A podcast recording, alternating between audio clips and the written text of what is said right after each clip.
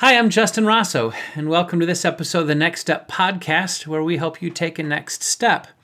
This is also a Facebook Live reading group. We've been reading Delight, the discipleship as the adventure of loving and being loved. This is season four, episode 18 of the Next Step podcast. Well, it was quite a windy weekend here at Lake Chemung. Uh, we had whitecaps on the lake. The we've got a paddle board that was up on a swim dock that's been pulled up on the beach, and the wind blew the paddle board halfway across the yard. So we've got to secure that a little bit more uh, semi-permanently for the winter. We even had some graupel. Do you know what graupel is? We had some graupel this weekend. It's also called uh, soft hail or snow pellets. It's uh, some a cross between hail and snow. So it graupeled at Lake Chemung this last weekend.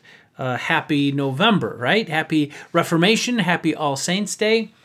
Uh, Aunt Elva is still in the hospital today. She went to the hospital over the weekend. She's trying to get some AFib under control. Aunt Elva, we're thinking of you and uh, rooting for you. Don't give up. Keep keep pressing forward. And my daughter Liz, 17 year old Liz, had her first uh, job interview today. She drove herself with her brand new driver's license, drove herself down to Panera Bread, and uh, was interviewed and got a job as a cashier at Panera. So now we've got to figure out when we get to go buy broccoli cheddar soup and bug Liz behind the counter. So that'll be fun.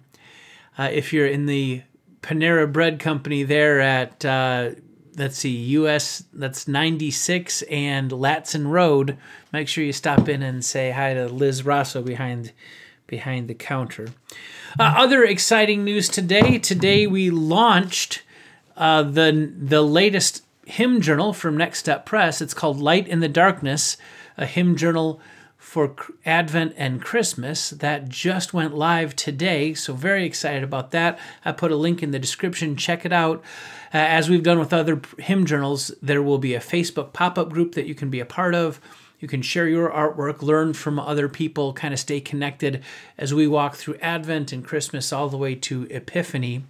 There'll be podcasts related to that content and uh, some special music from a very talented singer, Brooke Orozco, who just happens to be my sister. So there's some special music from her in the hymn journal. There's some traditional hymns and carols that you love and know. Uh, check it out. It's it's a really neat resource, and you can order yours today on Amazon really excited about that. But that's not the book we're reading today. Today we're still with Delight, and we have been now for the last couple of sessions in chapter 10. God shapes your adventure. Remember, even as you respond to God's delight by working, delighting in God's will, and walking in God's ways, that brings a kind of delight. But even then, you're not kind of on your own, but God is working in you and through you. So God doesn't stop acting when you begin to participate uh, God's working in you as you engage in this life of discipleship, this adventure of following Jesus. So we're picking up today on page 200 God delights in your rest. We talked about how God delights in your being passive and receiving from Him, God delights in your dependence, and how God also delights in your active engagement, like your paddling furiously on a kayak on a whitewater river ride. So those both those realities are true. And today, having paddled furiously for a little while, we get to hear the calming word, God delights in your rest. God delights to shape you, which is good news since you don't have the skill to design and shape a beautiful and useful masterpiece out of your own life. And God delights in your full engagement, in the process of being shaped. Followers of Jesus don't float down the lazy river of life, going in a slow circle that leads nowhere. No, the river of God's grace has you on the adventure of your life. Buckle up and start paddling. God is in control of your journey and destination, but you get to be a fully engaged, whole person, all in explorer on this journey of faith. That active engagement is intended as a delightful gift from your Heavenly Father. And, like all delightful gifts in a fallen world, that active engagement can become a burden. We don't just have an I did it my way culture, we have a what have you done for me lately culture. In that kind of performance driven environment, it's easy to start out excited to grab a paddle and get actively engaged in your life of faith, and then to get pretty exhausted pretty quick. When we get tired, we tend to just try harder. the Spirit's work in us fades into the background as our effort and our productivity begin to take center stage. Trying harder to be shaped by God just doesn't work. So we paddle faster and faster, hoping the current will pick up any minute. After all, we aren't on a lazy river ride. If you can't see any progress, you better pedal you better paddle a little faster. The less you feel like you're moving, the more you feel like you have to try harder until following Jesus is like paddling upriver towing a sack of rocks. You can do it. Just paddle harder. You exhausted yet? The gift of being actively engaged in the adventure of faith is not supposed to be a burden of maximizing your own potential. This is certainly no lazy river ride. Fully engaged discipleship is not for the faint of heart. Yet, if the river is in charge of the process as well as the destination, then you should expect some quiet pools or still waters right along with the exhilarating rapids. Rest and refreshment are part of the journey. You're supposed to enjoy the ride. In a culture that makes an idol out of personal production, it's easy to turn even the work of discipleship into a burden. A scriptural perspective on growth includes both work and rest. See the opening verses of Psalm 127 as an example. Unless the Lord builds the house, those who build it labor in vain. Unless the Lord watches over the city, the watchman stays awake in vain. It is, va- it is in vain that you rise up early and go late to rest, eating the bread of anxious toil, for the Lord gives to his beloved sleep. Has anxiety ever kept you from falling asleep? Has your task list ever startled you awake in the middle of the night? Do you ever get to the end of a long day with more to do than when you started? Yeah, me too. Psalm 127 puts our work in the proper relationship with God's work. Because the Spirit is working in you both to will, that's desirable delight, and do that which is pleasing, that's thoughtful delight, to God, you work under the umbrella of God's work. If the Lord is building the house, your labor to build the house is not in vain. If the Lord is watching the city, those who watch are working the night shift for good reason. They are participating in the ongoing work of God in the world.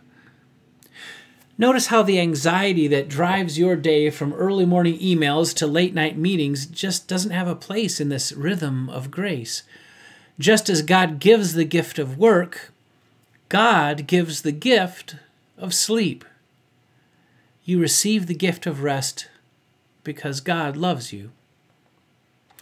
The rhythm of rest and work establishes an ongoing dependence on God and an ongoing participation in the Spirit's work. You get to be actively engaged and soaking wet on this whitewater discipleship adventure, and precisely because you are not in control, the river gets to show you quiet, refreshing pools as well as exhilarating rapids.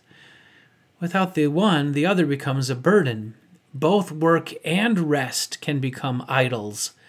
Dependence on Jesus means receiving both work and rest as a gift.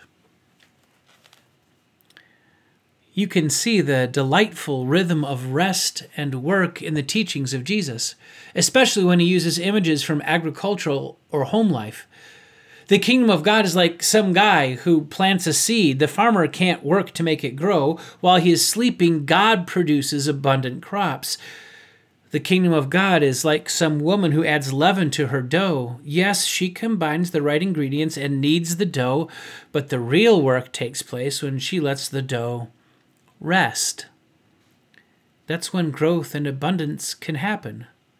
Both of those images are found in Luke 13, 18 to 20.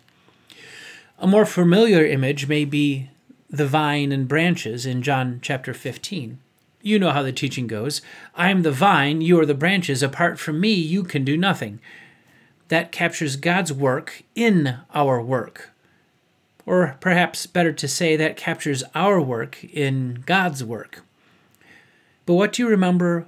But do you remember what comes next? I am the vine.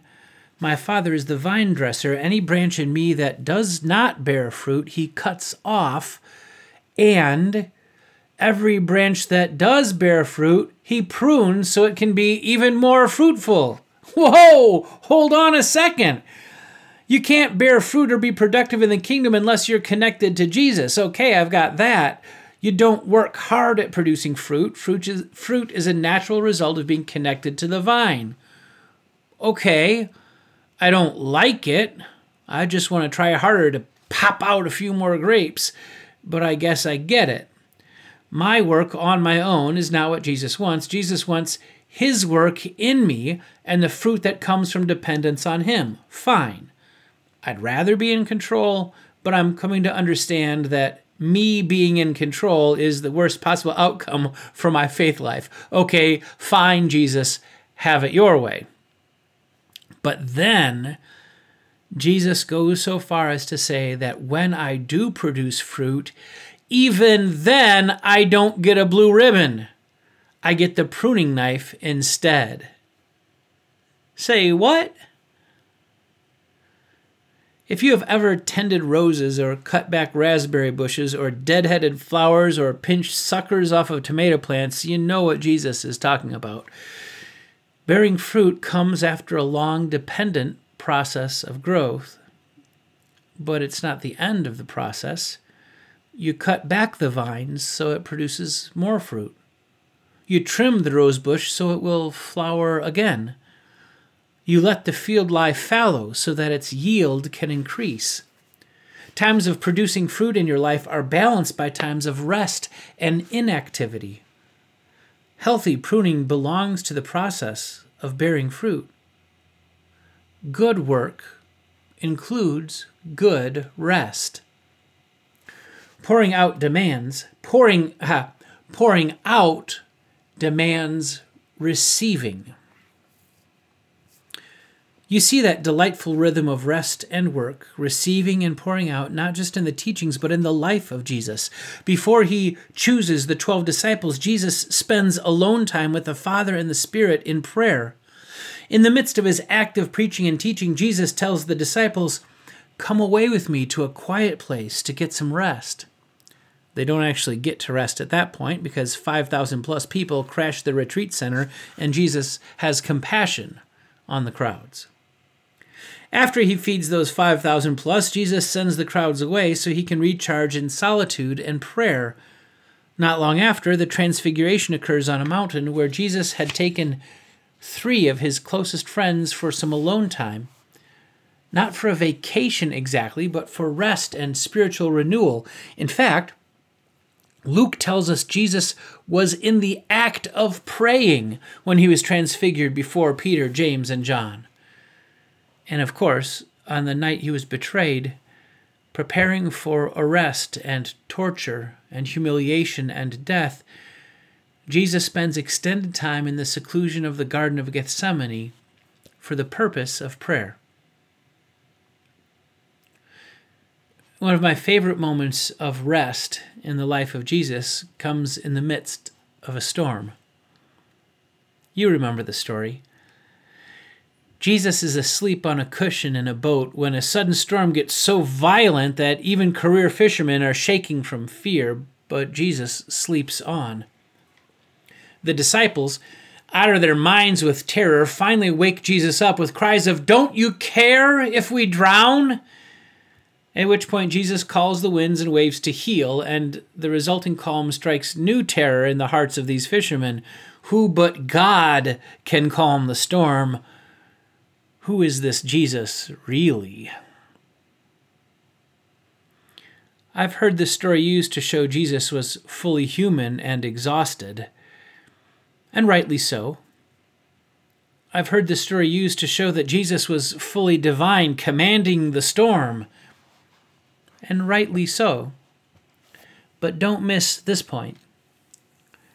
Sleep is fundamentally an act of trust. Jesus is actively entrusting his life and his situation to his heavenly Father. The obedient son could sleep securely in the midst of the storm because Jesus knows and trusts the one who holds the power of the wind and waves. Jesus not only puts himself under the authority of the Father in his ministry, Jesus trusts the authority of the Father with his life. When Jesus does finally wake up, his response is not, Whoa, look at that storm! You should have called me sooner! Instead, in the midst of that fearful gale, Jesus asks, asks the disciples, Where is your faith? Faith enables sleep even while the storm rages. Jesus was simply putting into practice the attitude of the heart expressed in Psalm 4, verse 8 In peace I will lie down and sleep, for you alone, Lord, make me dwell in safety. Sleep is a gift from God. Sleep is an act of trust. You can sleep securely like Jesus in the storm because your Heavenly Father is still in control even when you are not. In fact, part of your work in the Spirit is rest in the Spirit. The Father prunes even the fruitful branch Living in dependence on Jesus means experiencing both moments of productivity and moments of repose. You might plant or water, but God gives the growth. You might knead that leaven into the dough like a potter kneads the clay, but you've got to let it rest. Part of the faithful work of followers of Jesus is refusing to let work or rest become idols that demand all of your attention and time. In Jesus, you work and rest both to the glory and increasing delight of the God who is in charge of seed time and harvest, night and day, labor and sleep. God delights in your work, and God delights in your rest. Both work and rest belong to the adventure of following Jesus.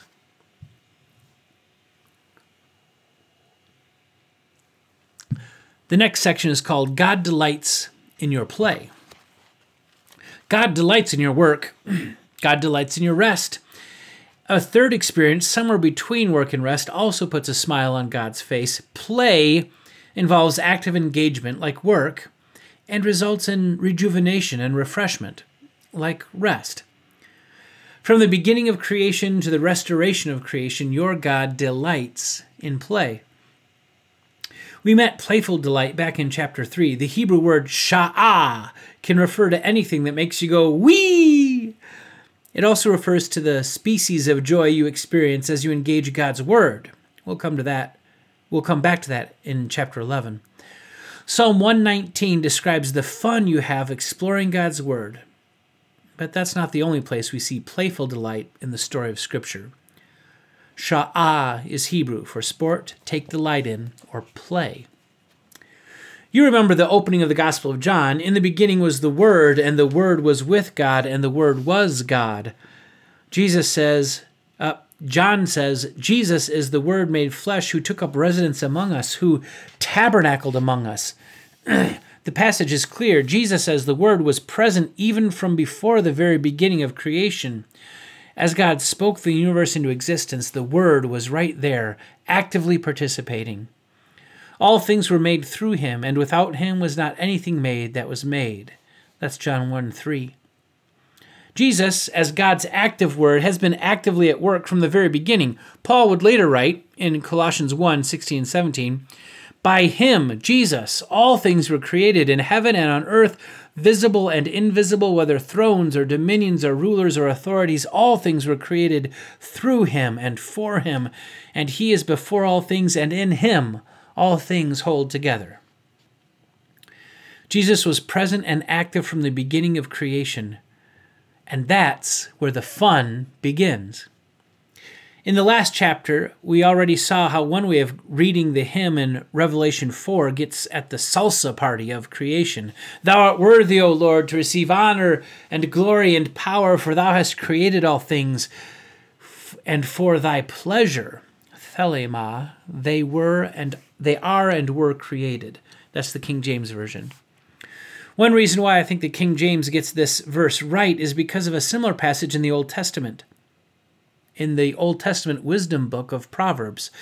Proverbs is a collection of wise sayings from the perspective of someone who knows and fears God and also knows the ways of the world. One of the key features of the book is Lady Wisdom, the personification of one central aspect of God's character. It's not exactly clear all the time how poetic the language is or how we're supposed to relate Lady Wisdom to God or to God's Spirit or to God's Word, but Proverbs says enough about Lady Wisdom to invite us to keep her as a clear and unique feature of who God is and, and what God is about. Proverbs 8 hangs together with John 1 and Colossians 1 to give us a beautiful mosaic of Lady Wisdom with God, Creator, Spirit, and Redeemer at work and at play from the dawn of creation. And this is from Proverbs 8, verses 27 to 31. It's wisdom talking in those verses. When God established the heavens, I, wisdom, was there. When he drew a circle on the face of the deep, when he made the skies above, when he established the fountains of the deep, when he assigned to the sea its limit, so that the waters might not transgress his command, when he marked out the foundations of the earth, then I was beside him like a master workman and I was daily his delight. Sha'ah, play, playful delight. Rejoicing before him always, rejoicing in his inhabited world, and delighting, Sha'ah, in the children of man. The maker of heaven and earth is experiencing playful delight in this personification of wisdom. The creator delights in Lady Wisdom, and Lady Wisdom is rejoicing, a new playful delight word in Hebrew, in the presence of the Creator. Lady Wisdom also rejoices or takes playful delight in the inhabitants of creation. Cue the salsa music. And even knows the playful delight of spending time with Adam and Eve. I love the thought of Lady Wisdom throwing a garden party in Eden. What a playful delight! That same rejoicing with playful delight vocabulary word shows up again in the Old Testament, this time in the promise of the new creation. As Zechariah imagine, images the restoration of Jerusalem and the whole world at the coming of the day of Yahweh, this detail makes me want to throw back my head and sing for joy from Zechariah 8, verses 3 and 5. This is what the Lord says I will return to Zion and dwell in Jerusalem. Then Jerusalem will be called the faithful city, and the mountain of the Lord Almighty will be called the holy mountain. The city streets will be filled with boys and girls playing there. One mark of the restoration of creation boys and girls will be laughing and playing and just having fun. They'll be dancing, dancing in the street. Rejoicing with playful delight is the new status quo of the new creation. I think God had fun in the process of creation. I think Jesus had fun with his disciples. I think the Spirit thought Pentecost was just plain awesome. You serve a God who made the blue whale as well as the platypus. You have a Savior who turned gallons and gallons and gallons of water designed for following strict religious rules into more of the best wine that can be drunk in a month full of weddings. You have received the Spirit who wouldn't let Paul go to Asia just so he could meet a woman from Thyatira and then opened Lydia's heart to the message of salvation. Play like rest, is an act of trust. Trust that God is in control and your ongoing work is not necessary to keep the planet spinning. God likes play. God created play. God loves it when you play, in part because you can't be worried about everything else if you're enjoying God's good gifts with delight. As human beings, as a human being, you were created in the image of God. You therefore have a calling to image God to the rest of creation. You certainly do that in your work and labor as a steward of God's creation. And you also image God in your play as you delight in God's creation. When you received them with delight, when you receive them with delight and independence on Jesus, your rest, your work, and your play all move you into a deeper relationship with God, your Creator, Redeemer, and Sustainer. And that makes God rejoice with playful delight.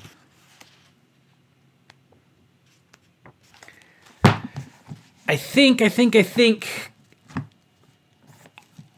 I think it's 727, and I think we've gotten a couple pages. I think we, I think we can do this really fast. This is this is short. Uh, next section is called "Wear Your Helmet and Go Have Fun." Uh, I rode my bike a lot when I was a kid. I still remember the steel blue frame and the black banana seat and the shiny chrome you could do some pretty amazing stunts on that bike. And we did. We raced on dirt tracks and popped wheelies on every curb and climbed every incline, no matter how small, and tore across trails to go cross country to Dino Bite Donut Shop, where you could sit in that cool, sweet smelling air and pump quarters into Centipede or Pac Man. Ah, the good old days. I don't think I even saw a bicycle helmet until I had kids of my own. But we still had safety rules. The kids had full reign of the trails and tracks in the backyard, and our neighbors had a drive had a driveway right next to had driveways right next to each other that made an awesome race course. But you never, ever, ever rode your bike out onto West Court Street. The speed limit there was 55 miles per hour, and back in the 80s, Sammy Hagar wasn't the only one who couldn't drive 55. That street was not safe for kids on bikes. And we still managed to have all kinds of fun and scrape some knees and lose some teeth. I didn't think about safety rules nearly as much as a kid as I did once I had kids of my own. Suddenly, helmets and knee pads and elbow pads and shin guards and mouth guards and miniature suits of armor all became very interesting to me. Parenting taught me a lot about the relationship between risk management, safety, and delight. Depending on how you were parented or how you parent, you have also had a different you you have also had different experiences with risk management and delight. Perhaps you can imagine the parent who bundles their kid up in so much protective equipment the poor child can hardly pedal their trike around the cul de sac. Or perhaps you can imagine the parent whose disinterest results in their kid playing in the busy street. My guess is you're somewhere in between. But where exactly? And how do you make that call? We've been talking about delight and being fully engaged in the adventure of discipleship, and we've been talking about rest as well as play, and how much fun it actually is to follow Jesus. And there is some danger here. But I want to capture your heart, but I want to, but I want to capture the heart of the kid who loves riding that bike on one wheel uphill and down, even without a helmet, and who also knows you don't ride your bike into traffic. I want to be aware of the danger, but not let the danger hinder the delight. I want you to know that playing in traffic is really dangerous. You can even get killed. But I don't want you looking over your shoulder all the time to make sure you're following all the rules, because the fear of failure sucks joy. If you have to get every detail of riding your bike right, or else you will never find delight in riding your bike. So I want you to know you are going to mess up. You're going to get the balance of rest and work and play wrong more often than you get it right. You're going to scrape your knee or fly over the curb into the bushes or get stuck in a pileup with other kids and their bikes in a tight corner. You might even lose a tooth or break an arm. Stay out of the traffic and go have fun. Any fun worth having involves some risk. Discipleship is no different. When you fall down, get back up, dust off, and get back in the saddle seat.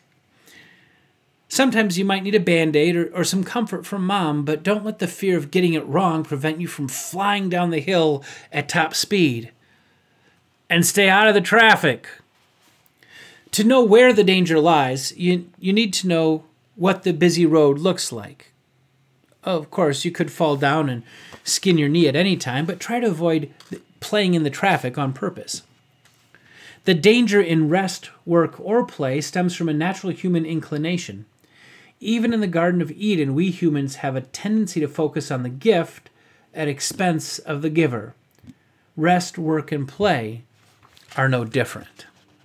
And that's where we're going to stop tonight because that's going to lead us right into the section called Jesus Near You and Formed in You. So you've got that idea of stay out of the traffic, but go have fun. And we want to hold on to that as we look at rest, work, and play as idols and then talk about Jesus near you and formed in you tomorrow night. Wonderful. Hey, go check out that link to the uh, to the not ponder new. That was the last one. The the Light in the Darkness Advent Hymn Journal. We'd love for you to be a part of that as well. That uh, that Facebook group is going to start almost right after this this uh, Facebook live reading is going to be done. So join us for that and join us tomorrow night. Check out the Patreon link if you haven't done that yet. And thanks for joining us. We'll see you next time at Next Step Press.